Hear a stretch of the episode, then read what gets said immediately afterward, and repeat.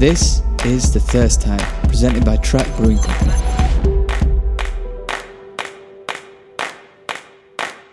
I think the beer industry, in terms of qualities, came way further in the last five years that like I even imagined myself. So, um, and I think like a lot of people are using liquid yeast, dried yeast. They're using different strains. Like people are demanding new strains. Like be it from us or be it from our competitors. Um, I just think it's it's a great time. Like it's a great time to be making beer. Hello, and welcome to another episode of The Thirst Time, the show that takes a deep dive into the careers and journeys of some of the most creative minds in the craft beer industry today. So, today's episode, we continue a little mini series that I started long, long, long ago, where we explore the main ingredients that go into beer. Now, for those that may have listened to ones way back, we did one with Zach and Gabby from Crosby Hops, all about hops. And it was really cool to just get a little bit more of an insight and feel for what goes in further up the supply chain in the work that goes into producing hops and also what hops are and what they do in beer. So today's episode, we are exploring yeast. Yes, this is a big conversation with Philip Woodnut from WHC Labs. He was over with us to do a collaboration, and I thought it would be a good time to have a good, I don't know, an hour didn't feel like enough time. In fact, it didn't even feel like we were scratching the surface on what is a pretty intense ingredient. It, there's a lot going on with yeast and a lot that can go on with yeast. But we tried our best, and I hope that it sheds some light on some things that maybe you didn't know or some trends that you might see coming up. Uh, a big thanks to Philip for for doing this on the spot with me. So yeah, let's get into it. You are listening to Track Brewing Co. presents the Thirst Time, and this is our interview with Philip Woodnut.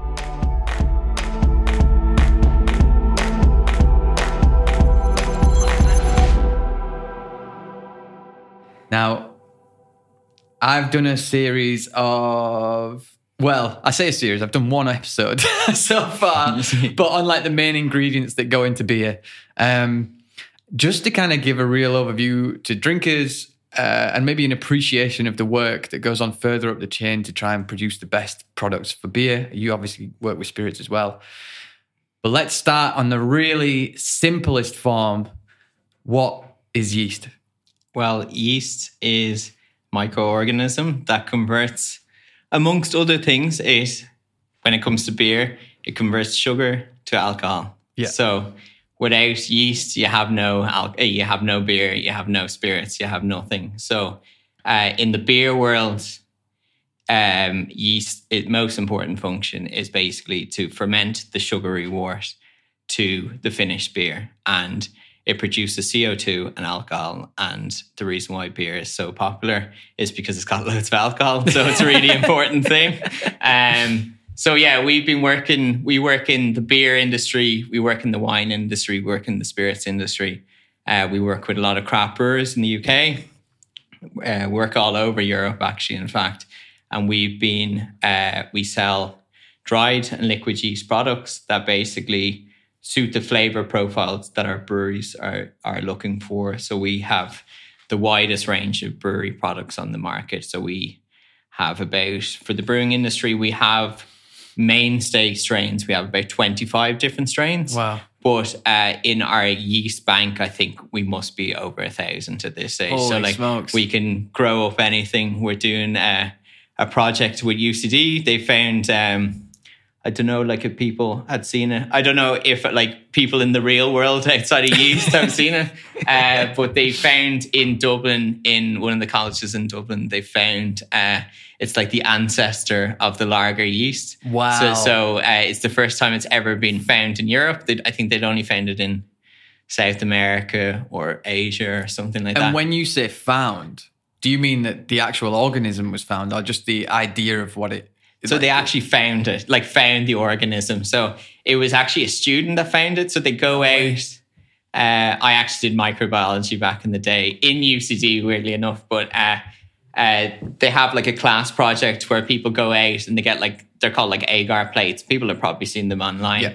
and uh, they go out like stre- streaking, like not, not like students going streaking, like but uh, like nudity or whatever. But uh, you go out and you're trying to find and isolate different organisms. So like you might like uh, uh, you might find different bacteria, yeast, and it's basically you go out and you're like you go out with a swab, a sterile swab. You might look like the, a great place to look for yeast would be like uh, in the spring when there's like um, you know uh, flowers, flowering, that Yep. sort of thing. You know, like where bees have been, that sort of thing.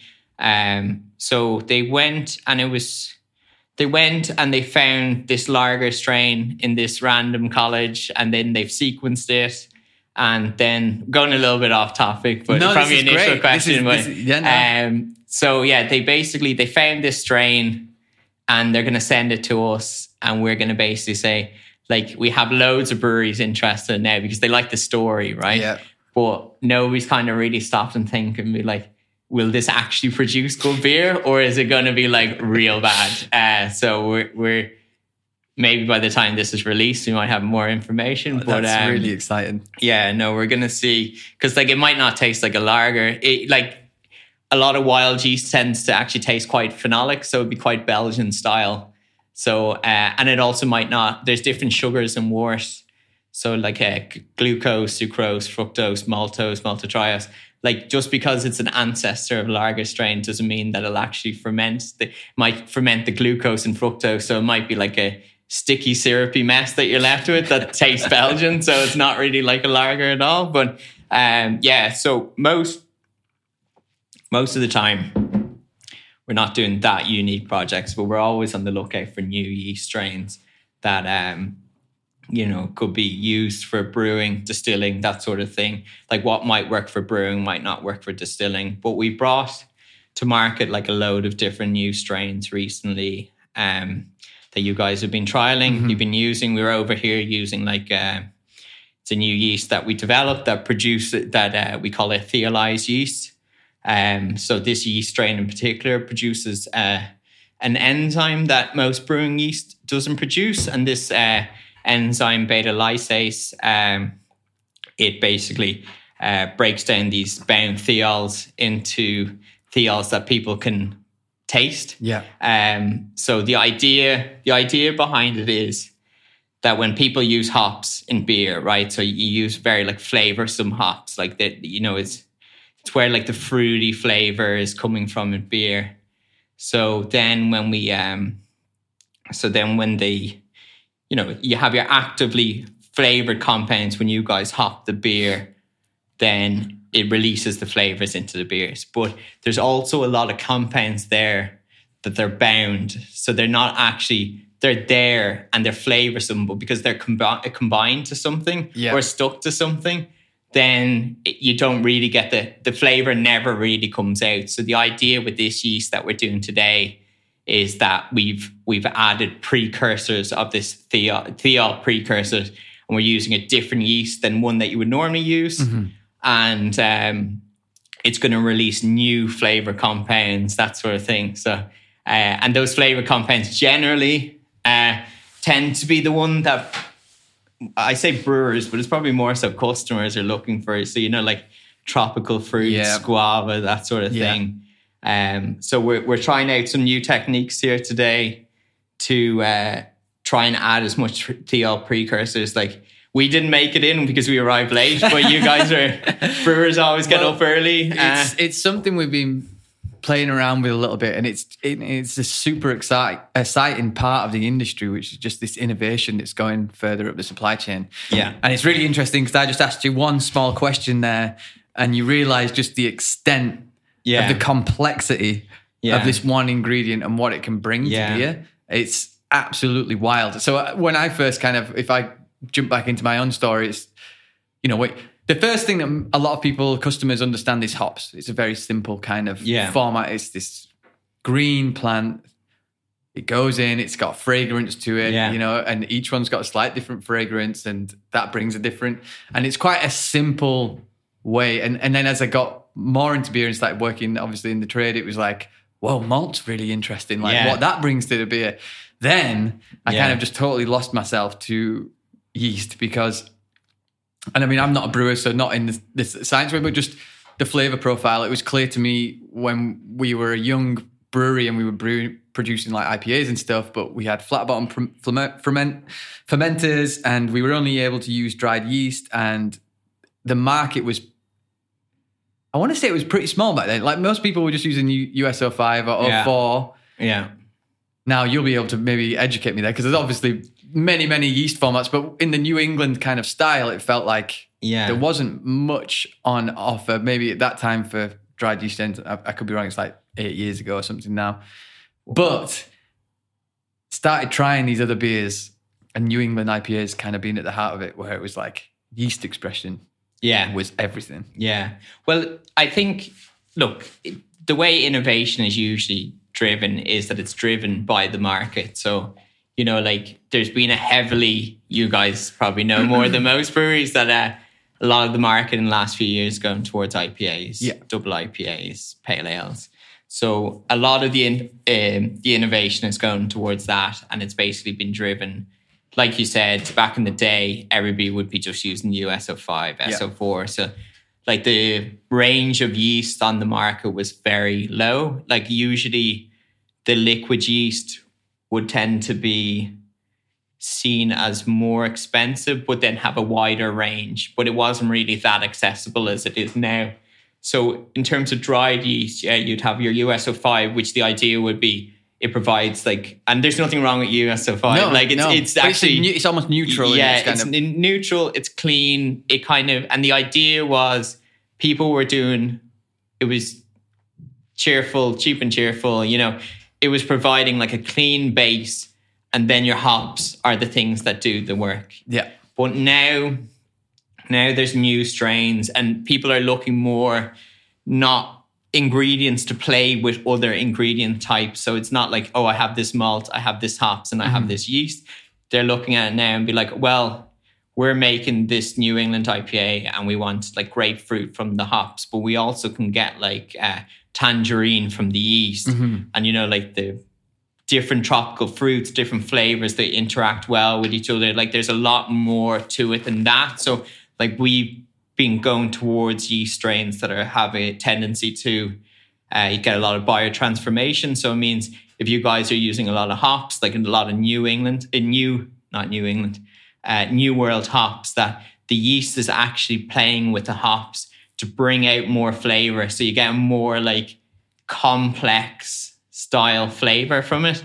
And, And it's think- not just necessarily flavor; it's like the aesthetic as well. Exactly, Especially in like yeah. ha- hazy beers, it's like yeah, healthy yeast and wet pitch yeast. Yeah. you know, because I take photos of all these beers all the time, so I noticed like excitement. Yeah, but yeah. you know, when you get wet pitch yeast and it's healthy fermentation, and if you ha- throw in some New World hops, Yeah. you can get this kind of milky, yeah. beautiful kind of yellowness that you you eh. don't get otherwise. Yeah, and the the head retention, it's Yeah. really you know, so you get the the head sticking to the side of the glass. So you know, it's like picture perfect orange juice with head on it, and Exactly. uh, yeah, so like you find like different yeast strains have like back in the day everything was just like okay, what's the alcohol tolerance, what's the attenuation, whereas now it's like listed by. Uh, what's the haze? You know, like when I started in this industry, it was like, what strains could I use to make sure I get a crystal clear beer? And now it's like, uh, if I if I sell people yeast that it like the beer drops clear, I'm like uh, killed basically. So Yeah. uh, yeah, no, the industry's changed a little, but th- that's part of the thing to like grow with the industry and see what demands people have. So yeah, there's certain strains that have better stability for the haze, uh, better interaction. So like I think people. Whereas before with the haze, people were looking more at like the grist, like the makeup, like do we have the oats, Oats, do we yeah. have the wheat in it and stuff like that. But there's a, there's a lot more like beer, despite it being only four ingredients, it's a very scientific process. So um, and yeast is just one of those factors. Like you even mentioned the malt. Like I was probably the same. I always looked at malt as the the least interest. I have loads of friends that are maltsters as well, so they'll probably end up killing me if they hear this thing. But uh, yeah, th- I always thought that was like the least interesting ingredient. But like now, um, they're releasing like malt that's like made with cinnamon in the kernel and this kind of thing. Like it's meant to make like gingerbread beer and like look at smoked malts. Like no matter what yeast strain I give people, like if you use smoked malt, enough of it, like it's going to completely overtake the Yeah. flavor of beer. So I think it's a really, really good time for the beer industry that um, the innovation seems to be very at its highest. Like we're um, we're doing a new selection process for new, like even though we have the largest range, I think, in the world at this point, the uh, between our dried and liquid options, like we're looking at new strains all the time. Like we're looking at new yeast strains for the distilling industry we're, and the brewing industry. So we're doing a new trial with 65 new strains, and then uh, we're basically going to try them in batches, see what works, and then we're going to invite some breweries to try out different strains, uh, invite distilleries, and I think the great thing about it is it's very collaborative. Yeah. Whereas back in the day, you know, it was very. I if I was selling you guys yeast, I'd turn up and it'd be like, I can get you this for this price, and I can Yeah. get you that from this price. Whereas now it's Innovation. it's driven. innovation. It's like, well, what are you? What do you want? What do you want to see? Um, like Matt, who works here, was like on to me about the thiol yeast before we even brought it to market, like Mhm. saying when we're coming out with something like. Uh, so I think I think it's really at the moment there's a lot of people that are like forcing innovation, which is the best thing because like I think the beer industry in terms of quality has came way further in the last five years that like I even imagined to myself. So Yeah. um and I think like a lot of people are using liquid yeast, dried yeast, they're using different strains. Like people are demanding new strains, like be it from us or be it from our competitors. Um I just think it's it's a great time. Like uh, it's a great time to be making beer. I've talked to hop suppliers, and it's it's incredible this kind of feedback, this this synergy or symbiosis of Yeah. just like um, you know we're producing it, but the other people want to make their product better and feedback into that loop. And you know, you were saying about how many different yeast strains you're using, and then hop suppliers are growing about five thousand different kinds of hops to try and get to market, and it's Yeah. it's super exciting and i guess Yeah. you know like and that's the consumer driving the brewery that's driving the Yeah. the innovation and and you know it's it's a really beautiful relationship Yeah. now it is kind of interesting though because like a lot of the yeasts that we're talking about in again sorry use keep using this phrase but like new england ipas for instance Yeah, like yeah. la3 these are traditional Yeah. ale yeasts that have found been repurposed almost Yeah. to produce a different. So what happened there? What was that kind of? Uh, what were people realizing or seeing that that changed the game? Would you say? I would say that, and I'm not a historian, so I would say back in the day that you didn't have that sort of innovation. So, like, if you think about it, um, hops that we know it, like your citras, your mosaics, they didn't exist. So, like, a lot of the flavor that was coming from the beer might be, and probably the malting wasn't as good and that sort of, you know, like, so the ingredients would have been inferior at the time.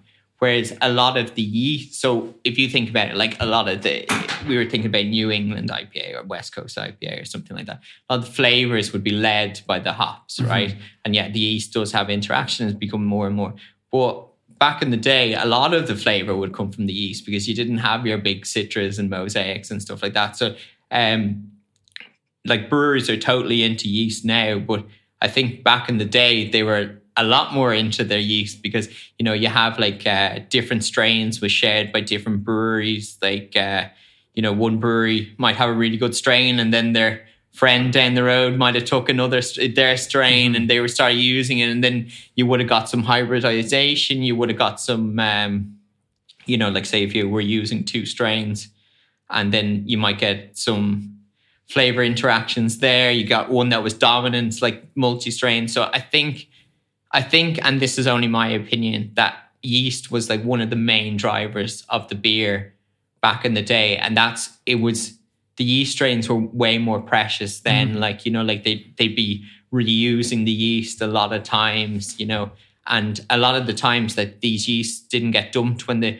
like the London Three you mentioned there, that brewery went to the wall. So like, but somebody thought somebody had basically thought that the yeast was so good that it shouldn't go with the brewery. So like, and that you know, so um, what you find is if you're looking for a yeast strain for like an IPA or a New England IPA, you're looking for something that's quite, you know, like quite fruity, which tends to be like top cropping yeast strains. So, uh, in a way, a lot of the yeast research had been done in the past. So, it was basically just bringing these yeast strains back to market. Uh, we do work with the uh, the Kveik strains. Like we do sell a lot of them. We have true dried, two dried versions. We have six liquid versions, and we have like ten other strains in in the bank. And like they're old Norwegian farmhouse yeast strains, and like they've only kind of been rediscovered in the last few years. People have done really good work on them, and they're basically all been found to be like producing super super crazy fruity flavors. Yeah fast fermentations, hot temperatures, and stuff like. And these are all taken from farms. Um, so let's put a pin in that because I want to. So we, when I asked you what yeast was, and then we started talking about like microflora and all this kind of yeah. stuff. So yeast is and can be cropped from pretty much anywhere in any any form, but obviously the yeast that wants to be used for like brewing is you would take from like organic matter. Um, like I mean, it's it blew my mind just to think of it how prevalent it is yeah. in our lives. Well like a lot of yeast a lot of yeast beer yeast strains could have been taken from say bread yeast. Yeah. Whereas like somebody that was making like obviously people don't do home baking as much anymore because you can go get like a loaf of bread for I don't know what the going rate is, like 50 cent or something like that now. But uh, back in the day, a lot of people would use bread yeast and uh, then they might make themselves a beer with the bread yeast, and then they might have, you know, yeast becomes more domesticated over time. Like it's uh, always um, growing, evolving, that sort of thing. So, like maybe the first time you made the beer with the bread yeast, uh, it was very phenolic, didn't really ferment much, but hey, you drank it anyway and you use it again, and it can have a tendency to move towards the um, the media that you're growing it in. Yeah. So, like, it kind of became more suit so you by using it in the bread, it became more suited towards being the bread. Be, be, going yeah. from a bread yeast to a beer yeast. Um, so, but like, let's focus on Kveik then, because that okay, yeah, because that, that's a perfect example of it. That's a perfect example. Yeah. So they, they, that now I not hundred percent sure, but a lot of that was used for bread in people's yeah. houses and those strains started being using in beer and there was a lot of sharing of different strains um, there's a guy that's basically written a book about it, and uh, people can do more reading on it. But there's a lot of sharing between different regions. But like a lot of that would have came from bread. But like uh, I've tasted uh, beer made with bread yeast, and it's really bad. Whereas this uh, Kveik yeast is really, really good. So, so is that from down to the place and just something different happening over there? I think they were just using. Um, they weren't boiling the wort, um, so that can help with like the protein interactions. But I also think that a lot of it they were the Kveik is interesting because it's it's a lot of warm temperature fermentation. So like a lot of brewers yeast, uh, you see fermentation profiles of like between 18 C, maybe 26 C. But Kveik yeast is about 30 to 40 yeah, degrees. Wild. wild temperatures. Like we've we've done beers with breweries and like they've because it's so foreign to them about uh, setting the temperatures of the tanks at like 40 degrees that they've basically forgotten to put the temperature and it's gone up to like 44 C. So it's like, I don't know, like hot tub temperature, hot, hotter than hot tub temperature. Yeast is still grand. Beer is finished the next day. Um, but that was just because it's like they were using this bread yeast. They're using it, fermenting it at warm temperatures. They, you know, like if there was a load of yeast strains going, you know yourself, you like fruit, fruity beers, that mm-hmm. sort of mm-hmm. thing. So, like, say if I had my yeast strain, you had your yeast strain, and then you were saying to me how good your yeast strain is, then I would take it. So then we both have the same yeast strain, but we're growing it in different beers, different environments. So then my one might have adapted that it's more of like an appley flavor, while your one's more of a tangerine flavor. So, and uh, what you find is there's little bit. I think a lot of those strains that they found they weren't like one single culture; they were like multicultures. Um, so they've done a lot of work with like isolating them and stuff like that. And uh, yeah, they've all been. I don't know how many have been found at this stage, but like a lot of them have really good brewing potential. Like um, we sell, we sell, we sell yeast to like say like, what's a really good example of where that Kveik would be? So we sell to like it's a brewery in a ski resort, right? So they have like very quiet um, shoulder periods that they would say, but then during the summer and the winter, it's insanely busy, tourists yeah. everywhere, right? So they basically their needs of the brewery is they would like to have loads of beer, but loads of beer at the same time. So then, but they're only a small brewery. They're in a really touristy area where like they don't have much space. So like then they started using this Kveik yeast for their IPAs, and then they were using a dis- different strain for their lagers. They're producing out of the same equipment. They're producing three times as much beer, uh, which works really well for them, and but without a drop in quality. Yeah. So that's kind of if you're running a brewery or you're an owner of the brewery, right? And say you wanted to expand the brewery by a factor of three times, like you're talking huge investments, mm-hmm. huge, la- huge risk, labor intensive. Where do I get the money from? All that kind of stuff. Where basically they just changed the yeast that they were using and got the exact same results basically. So um, yeah, it's worked really well. Like there's all sorts of innovations coming. Like we, so are looking. It's a, it's a it's a tool for production almost. It's in, a tool in, in for that. production. But, um, but the other thing you touched on there, which the thing that really drew me and I found so fascinating is just that, you know, when you do, when a brewery really starts using their own yeast and like a wet pitch and it be, it begins to take on a personality, which I think is the yeah. dominant factor of that brewery. Yeah. So just to use one that I always think is like almost like a yeast led brewery and has such a distinct character as me is Verdant. You know, yeah. They, they, have such an intensity of flavor. Yeah. Now I'm sure like James is an incredible brewer, so there's all kinds of other stuff going on yeah. there. But I always found that I was like, surely it's the yeast character that's driving this, along with everything else. I guess. That's yeah, a, it's a balance of. Well, I don't really know individually, but like it's not only what strain you're using; it's like how you're using yeah. it. What temperature you're dry hopping with the yeast? Are you dry hopping with it, the yeast, without the yeast? Like, there's so many different characteristics that go into like if you dry hop with the yeast, you tend to get slightly drier beers because you get a bit of hop creep, but you get more biotransformation um, if you're fermented higher temperature, generally you'll get more yeast expression. Le- uh, lower t- temperatures, less yeast expression. So it's kind of like it's not uh, like a cookbook where it's like strain one mm-hmm. equals uh, example results. Like there's a lot of uh, play, like water chemistry, even like which we haven't even touched on as yeah. an ingredient. Um, has a lot of play with yeast as well uh, whatever varying degrees of hops you're using, what malt you're using. So like there's a huge uh, you could probably record a whole series about just one topic, you know.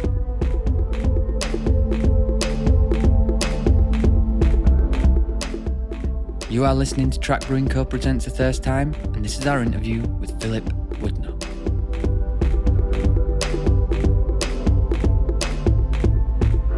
Well, that's um, that's it. We, what we talked about is just that that infinite variable. Like yeah. when you introduce yeast into the mix, then what you're kind of saying here is just there is so much potential for so much to happen. We're only scratching the surface. We haven't we haven't even talked. So okay, let, this is a good point now. Yeast can be your friend or it can be your enemy if you don't treat it right. So yeah, and and interestingly, some of these off flavors may have been utilized as positives. So like if we focus on like diacetyl, for yeah. instance. So if you talk about like old cask beer, yeah, diacetyl was sometimes like a flavor that was wanted rather than yeah, not yeah. wanted. Yeah. So what's going on there?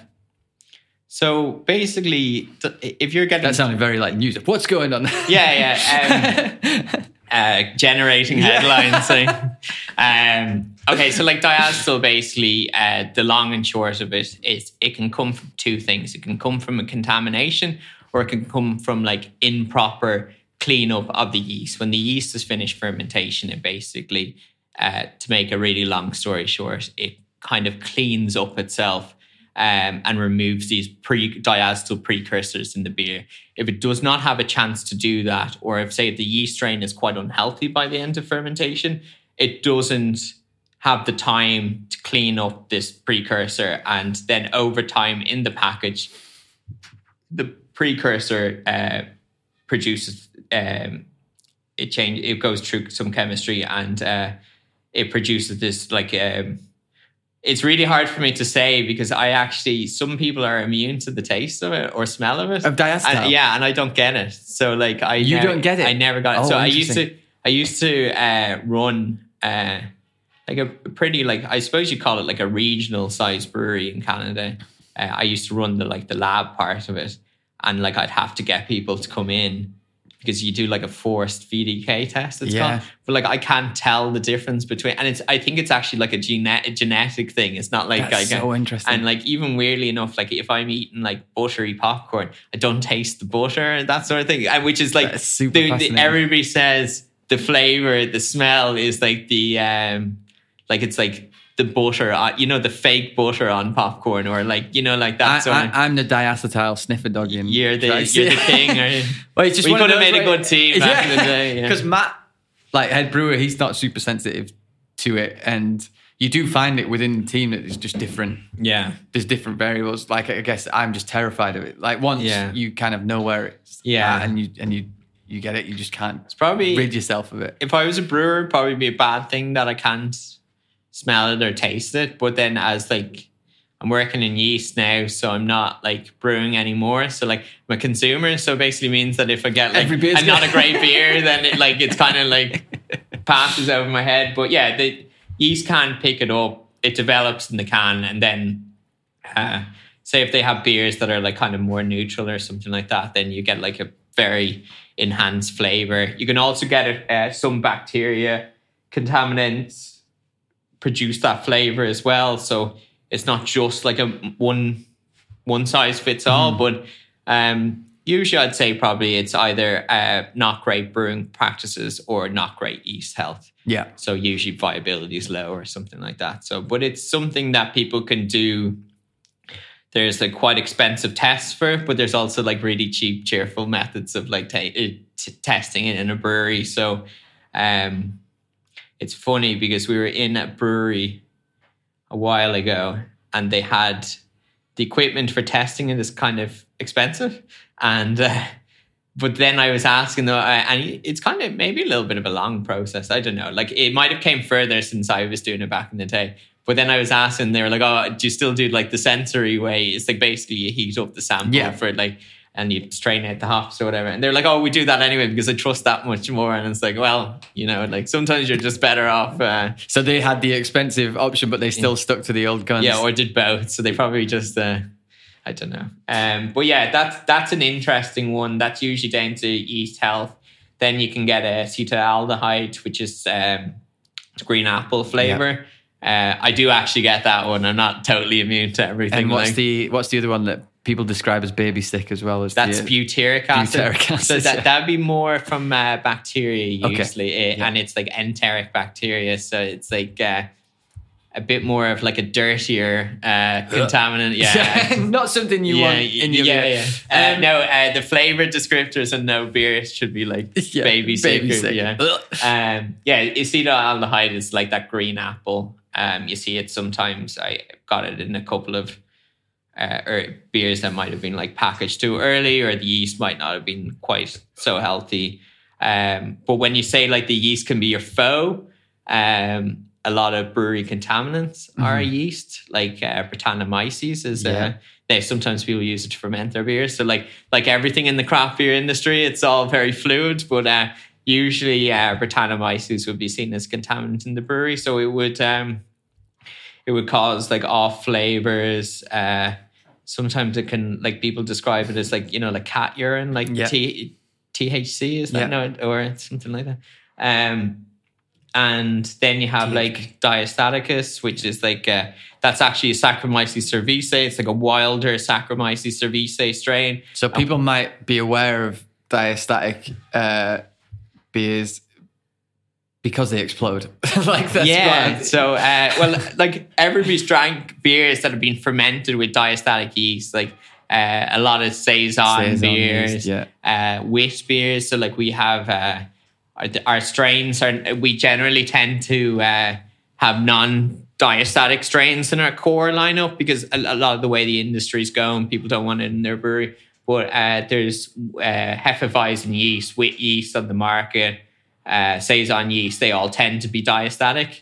Uh, so people have all drank beers made with diastatic yeast, but um, all distillers yeast would also be diastatic. Um, Why would you? So, just a quick point. I don't want to go spend too long, but why would you have? What does diastaticness bring? Oh, okay. Wouldn't you wouldn't like because you've got strains that don't have it in, which Yeah. to me just sounds like right. I'd just go with that because I don't want like Yeah. diastatic infections um, for a distillery or for a brewery? for brewing. Okay, so for brewing, so a brewery, so say if you're making like a style like a saison, Mhm. part of like the like part of the beer style of a saison now it's probably been like changed in people's minds over the year because people would be but it's usually quite dry Dry. like, like very dry like white wine kind of you know like flavor taste that sort of thing uh, dry base so i think the idea was like you know like it doesn't really um, you keep drinking it almost you know so like part of the reason you want it dry is because that's within that beer style and it works with that. So like you need a yeast that has very high attenuation. So it basically breaks down nearly all the sugars in the wort. So it, it, it ferments quite low, which is pretty good from a calorie point of view. Like because it, there's less sugar in it. So like you could drink more beers and it wouldn't affect your waistline. But from like a running a brewery point of view, so you make this beer that's super dry and it can break down like the most complex sugars in the wall uh, in the wort. So like maltodextrin is usually kind of uh, the sugar that and maltotriose are kind of the two sugars that are left over at fermentation that gives the beer like excuse me the um the sweetness or like the body of the beer you know so it's like and it kind of interacts with like if you've ever had a beer that's too dry it can sometimes tend to be like astringent especially if it's quite dry hopped um, because it's thin it's been dry hopped so it gives it that real like um bittery kind of astringent taste. But like saisons aren't dry hopped but now people have started dry hopping them. Yeah. People will dry hop anything basically so um so the saison yeast they were like the style is basically dry right? And uh, the yeast to get that sort of dryness is usually high attenuation yeast. And the yeast types that do high uh, attenuation are these diastatic strains. So what they do is they are genetically predisposed to uh, extracellularly produce an enzyme that breaks down complex sugars into simple sugars and then the yeast gobbles them up. Like if you think about it it's it's pretty much um they're wild type strains. So it's like how they genetically survive so like basically if the yeast came across uh, like a complex sugar in the wild it would produce the enzyme break it down eat it you know that sort of way.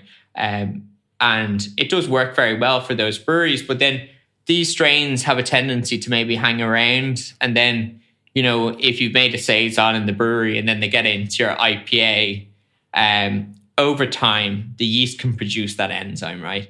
And then within like say within the can it's breaking down the complex sugars within the can um, all of a sudden your can of beer has gone from having loads of unfermented maltodextrin and leftover yeast within the can to having glucose within the can and loads of yeast. And yeast love glucose. They love simple sugars. So what they do is they start re-fermenting. So you get an increase in alcohol.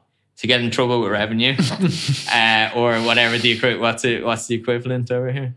Oh, it's trading standards. Yeah, yeah. Yeah. So your beer's out of spec, taxman's not happy, and then you're also getting probably worse is uh, you're also getting a CO two generation. So what happens is you get like so like back in the day, I'm sure everybody's had like dodgy homebrew bottles where uh, you open the lid and like it's like a champagne bottle, you know, like it hits the ceiling. Or you having cans because a lot of the industries move towards cans. You have exploding cans, or like the lids come off.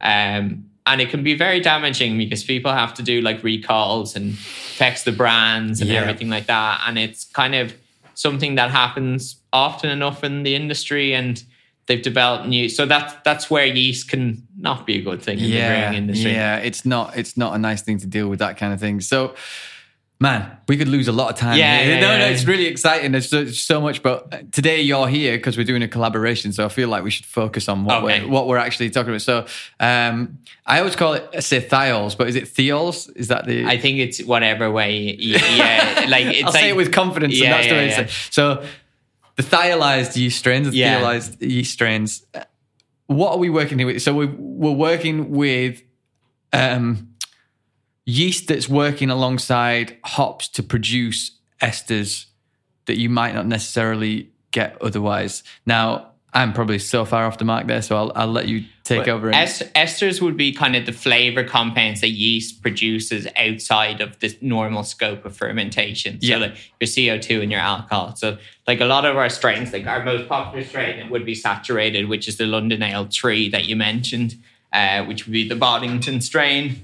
Um, so that produces esters that are, you know, like tropical fruit, mango, that that sort of thing, like nice grapefruit. That's yeah. um, so esters is one thing, but then thiols are actually coming back. So that's just what the yeast is producing its own flavor, right? But thiols, thiols, thiols, yeah, yeah, I think it is actually thiols. Um, they are like coming from the other ingredients, you know, like they actually come from the malt as well and the the hops and uh, yeah. So basically, what the yeast is doing there, it's releasing the flavors of compounds that are not normally released from uh, other brewing strains. Yeah. So we are. Um, remind me what hops we're using today. Oh, I, I'll, I'll have to check the recipe sheet. I'm Yeah, not yeah. sure. I'll maybe You don't I'll tell us anything. yeah. We're only here for the yeast. Um, I'm sure citrus in there somewhere. Yeah. Uh, okay, so I'll, I'm going to guess the hop, right? Yeah. So a lot of people. I know that we have used Idaho 7 in I the mash just about to say because it's high 7. in thiols. Yes. So Yeah. that's that's exactly. So maybe maybe that's what we use today. So like the at the moment the research is like a little bit uh, early days. So like um, when you guys go to buy hops, they usually give you information on the oils and various different uh, flavor compounds and stuff Yeah. like that. Um, at some point in the future, they'll be giving information on like uh, the thiol precursors, basically. But we're still not there at the moment. Uh, we are talking to the hop suppliers, and uh, you know yourself, a lot of work has to go in before and with every harvest. So I think 2022 is unlikely to be a harvest that we'll see a lot of um, information on that year's crop. Um, in the European side, I know America are way ahead of us in this because they've had like GMO strains. Um, but uh, these tend to be the variety. So at the moment, we can't uh, provide specific batches or years or crops. We can only really suggest that there's certain hop types that are very good, uh, that are packed full of these thiol precursors. So like um, we've looked at different uh, uh, things like so, and like they're actually not the hop. Uh, like I know Idaho 07 is a proprietary hop, so it tends to be more on the expensive side. But like other hops that have these precursors tend to be uh, not as expensive as other hops. So like you're looking at more traditional strains like Pearl, uh, Cascade, uh, Calypso, um, uh, etc. I I'm a little bit blanking. No, no, no, no, no. You know? But like, Um, so what is the process that's going on there? That because we're adding hops to the mash now, which is not like necessarily what we would Yeah. traditionally do. We generally go in at the whirlpool. So Yes. we're putting things in at the mash to what's going on. What what we're trying to increase the amount of uh, precursor that's going into the wort, and then when the wort is, you know, it's going to go through your normal process, and it's going to be boiled and then cooled down, and then it's going to be fermented. And the if we have a load of these thiol precursors, and say if we use like US-05, a lot of the flavor compounds won't come out in the beer. They they'll just remain precursors. So like I would say it's kind of like wasted potential almost. Like Yeah. so um you have a load of these compounds that are basically like in every wort made up and down the country all over Europe. And then we're using yeast that don't produce certain enzymes. So these com- flavor compounds always are left behind. You know, they don't come true to the flavor of the beer. So the idea with this yeast is that basically these compounds will be converted to thiols that uh, are present in the aroma of the beer or the flavor of the beer. And this yeast works to unlock them. So we call the yeast hop unlock. So we're not that great at naming yeast, but anyway. um, Say what it is, man. Make it simple. Yeah, yeah. Hop unlock. So the idea is it releases new flavors not previously that you wouldn't normally get with the cask, uh, with the with the different hops. So like say something like Cascade, everybody knows Cascade gives like a bit of a grapefruity flavor. But uh, if you use the hop unlock on it um, and you do some mash hopping and uh, like dry hopping and uh, whirlpooling, you get still get the grapefruit, but you might also get this like note of like white wine, which is kind of more like a Nelson Yeah. note. Um, now, I don't want to be like that guy that's like, oh, don't bother using Nelson. You can get Cascade now. But it is interesting because we have all these hops on the market that maybe have fallen a little bit out of favor, or Yeah. you know, and like you look at like English hops or something along those lines, not like the top dog hops. Hops, and what you can say is like I can look at the market and I can basically I can use different hops to get different flavor compounds that I would normally not use, or I could Mhm. look at reducing the amount of hops. I sorry, I don't know what that's. No, no, no. It's okay. It's the Um, I could use those hops to get flavors that I don't normally get in it, but I also could, uh, you know, get new flavors from all existing hops because the way the brewing industry works, it works a lot on like, um, well, you would know it more than me, but like contracting Mhm. and stuff like that. So like, it's not every day you can come in and be like, I want to use hop A, B, C, and D, right? You might have, you might be really cost, uh, you might be like contracted long on a certain hop. You're getting a bit bored of it. Um, and you know, you don't want all your beers to start tasting the same because you might be releasing a spec. So you could use that same hop, but then you could use a different yeast and it will produce like a different uh, like aroma from a different flavor. Um, That's really interesting. yeah. It feels like the only way to really gauge it, I guess, is to brew the same beer twice, but one using the thiol yeast. And, exactly. you know, like, Yeah. I might speak to Matt about that. Yeah, well, that's Just so it. you can see what the variations are. you exactly the yeah and then you have like well what happens if i use cascade and another hop like what's what's the different you know like the different picture so like it's basically just opening new possibilities into the brewing industry there is to a degree an economic um, reason as well because I think we were supposed to like you're supposed to like dry hop less. yes So, um, so which you know dry hopping is the most expensive part of yeah yeah hopping your beers. Yeah. Uh, Um, yes. So we think that basically, and we've done some work with yourselves, and we found that um, a, you can use less hops and still get the same punch. Yeah. If That it's not like oh, I can just get away with no dry hop, but um, in these uncertain times, any um, every little helps, right? Mhm. So if you could probably get away with maybe you reducing your hop usage, or maybe even if you didn't reduce your hop usage, but maybe you use like a different hop that's like um, not as expensive, or Yeah. you one that's more available, um, and you can get the same flavors out of it or different flavors that you like. It means then you have a little bit of pushback against the rising costs, and Mhm. you're doing a little bit of different play. You, you know, like Citra is great. Citra is a great hop, but like there's like a lot of beers brewed in the country now with Citra. Like so, like like there, it doesn't really have it. You know, like everybody knows that distinctive flavor. So what about like less Citra, more Centennial or something like that, where you're using a different yeast, and then that means that it could kind of set you apart from other people, and also you can save a little bit on different hops, and uh, yeah, and it does actually seem to work quite well with like you know the way like with the extracts, you know the um, spectrums and things like that. exactly that. yeah, Um, it seems to kind of elevate them a little bit because a lot of people, you know, they might say like they're a little bit less multi dimensional Mm-hmm. than like the hops themselves. But it seems to kind of elevate them a little bit as well. Like a lot of see, the lot of thing is it's it's all new stuff, so we're all learning. Like we're learning as you're exciting part of learning, yeah, Yeah, yeah. And we just wait on feedback.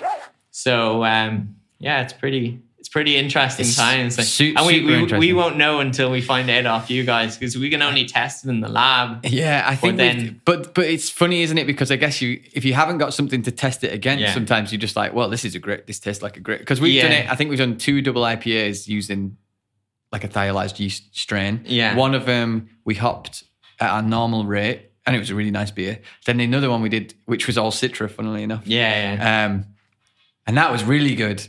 And I'm just like, well, is that the yeast? It's, this yeah, is yeah, like yeah. what? But it was, it was like the aroma and stuff was was Yeah. amazing. Okay, so we're we're kind of coming to an end here, but I feel like we're only at the start, which is a little. But you can But- have us back. Yeah, because, uh, absolutely. Or we were maybe talking about a return leg as well. oh yeah, To be absolutely. decided. Absolutely, it'd be so much fun to talk Uh, more. we, we we don't have a brewery, but we can. You've got we- friends. We can borrow. we can borrow. um, okay, so a question I like to ask like brewers is generally like how you see the next five years for your business or like for for beer in general and this, that, and the other. But it feels like there's so much innovation going into to yeast technology and stuff. So how do you see the next five, ten years playing out in the yeast market? Like what do you see innovation wise that could change the game or or just flavors or yeah, any, anything, the technology, where where's it going? I think there'll be a move towards wet yeast away from dried yeast. Dried yeast, um, dried yeast was always seen uh, as you know like the more reliable, uh, better value yeast choice. Um, whereas liquid yeast was always looked as more expensive, um, harder to get you know, uh, a lot more expensive, maybe five, six times the price of the Mhm. dried yeast. Um, I think the liquid yeast this year, liquid yeast will be better priced than dried yeast, uh, and some of that is uh, they don't they have different processes and they have different ingredients, but the dried yeast whatever way you look at it, uses about five times more energy than liquid yeast. Mhm. So, from a sustainability point of view, it's it and with like energy cr- prices that I know they've came down now, but like in November they were very high. Um, so like going into 2023, we're looking at the prices of our very yeast, and we're pretty much saying that the liquid yeast is going to be the same price as the dried yeast. Amazing. And I think liquid yeast is going to continue. I wouldn't say it's going to fall, but I said the dried yeast prices are going to rise. So I think there'll definitely be a drive towards liquid yeast. Plus, there's a lot of benefits with liquid yeast, including fermentation, flavor, esters, variety. And I Aesthetic. think aes- aesthetic, yeah. Like even you were saying, it's funny because we were talking about this before we came on, and you were saying that the beers that were produced using liquid yeast rather than dried yeast, they they looked more photogenic. yeah. I- I've never even heard that before, but we're definitely going to use that from now on. No, Um, I, I yeah, because I'm looking at them all the time, and when we we did get into it like down the road, and then we've just got back into it up here, and it's just a whole different yeah. look. And like the the haze stability is way better. Yeah. the, the color is like slightly paler. Yeah. Um, I yeah, think- anyway. I think the liquid yeast, you'll find there's going to be massive steps on the shelf life, uh, making it more uh, easier to buy, like similar to like dry yeast, you know, like Mhm. much more off the shelf. Um, and I also think that um, the performance will just be highlighted. I also think at some stage uh, there'll be a third option. So, like if you're a baker at the moment, you can get dried yeast, liquid yeast, or fresh yeast. Uh, Interesting. yeah, so fresh yeast is like, and it, distilleries get dried yeast, liquid yeast, and fresh yeast. Uh, for some reason, the powers that be in big yeast companies have decided that uh, the brewing industry does not want, uh, or So what's the fresh yeast variable? Fresh what, yeast what, is what probably- bring to the table. it's probably the, it's probably like somewhere between the dried and the liquid yeast. So it hasn't. The thing with dried yeast is the drying is quite harsh. hmm So it, it damages the viability of the cell. So usually dried yeast, the viability is about 70%. Yeah.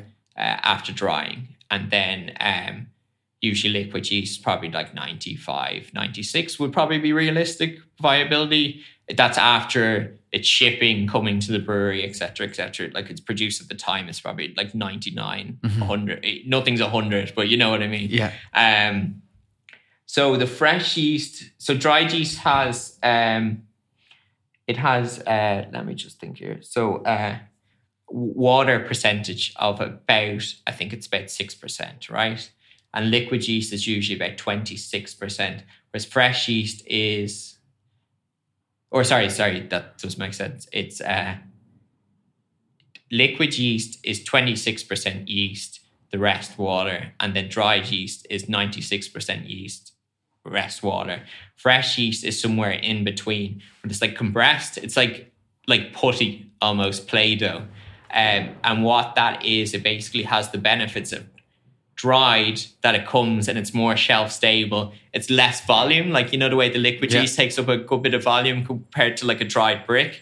Um, and it it basically it's more shelf stable, but it hasn't went through the drying process. It's basically been like vacuum dried, which basically just means that there's a vacuum that pulls the water out of it. It's not been dried, you Yeah. know, uh, at like a high temperature. So like when you're drying yeast, it's at a like a relatively high temperature, like 40 degrees. Um, and then by very dry air that's pulling yeast out of uh, pulling yeast, pulling water out of the yeast cell. Um, and the yeast doesn't like it. So like there's some strains that handle the drying better than other strains. So I think fresh and liquid will be the best options, That's but fresh isn't here yet. No. That's the thing. But it's Do you think it performance wise it'll be similar, or would fresh be the optimum? Fre- fresh fresh would be the similar to liquid yeast in terms of performance and viability, but would have a longer shelf life. okay, so it feels like It's kind of like the, it's, the the be- it's the best about rail. So like liquid yeast, probably the main downfall is the shelf life. Uh, we're actually working now on increasing the shelf life. We're releasing a paper soon where we're basically uh, kind of disputing some of the uh, things that people are saying. You know, like Yeah. the liquid yeast has to be used within a week or two weeks or something Yeah. like that. When we, pr- it's different than when we produce it than when a brewery has it as like a byproduct of Yeah. fermentation. Um, but yeah, the fresh yeast will be pretty nice. It, it's it's pretty nice option for distilleries, um, and I feel like why shouldn't breweries be able to? yeah, it feels you know? crazy that it doesn't exist Yeah, yet. yeah. right? yeah. You only heard of it five minutes ago, but Five now you want ago, it. yeah, I'm just like that's um, really strange. That yeah. that's. So I think that'll come. So it's like a crumbled type thing, and I think we're gonna be one of the might be the first ones to market. Might And I I guess the other thing that's happening, and we're running out of time now, but just yeast basically taking out all of the negative aspects, like diacetyl precursors and all that, that kind of stuff. I guess that kind of thing would be happening, or production of sourness, but without yeah, THP, or like you know, like exactly and all that stuff's coming so like we're looking at strains uh we slightly got a one hand behind the back because we're uh, under EU law. Yeah, uh, so- UK are still yeah. running under EU law. Uh, most of the yeast we sell is in Europe um, and other countries that are non-GMO. But yeah, we're developing strains that like um, don't produce sulfur, don't produce the diacetyl precursors. Um, you know, uh, more efficient strains, less Mhm. fermentation time, less conditioning time.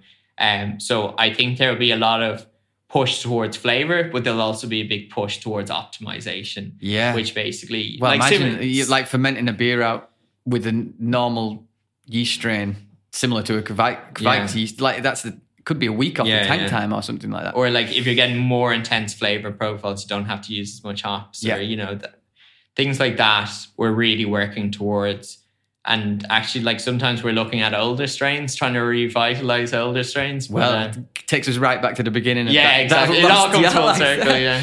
Um, oh, thanks so much for your No time, worries. Bill. It's been real pleasure to talk to you. And I, like I say, I feel like this is uh, just beginning, but we're reaching the end of the day, so so we have to call it day here. But uh, thanks so much, mate. Perfect. Thank you. Cheers for having us.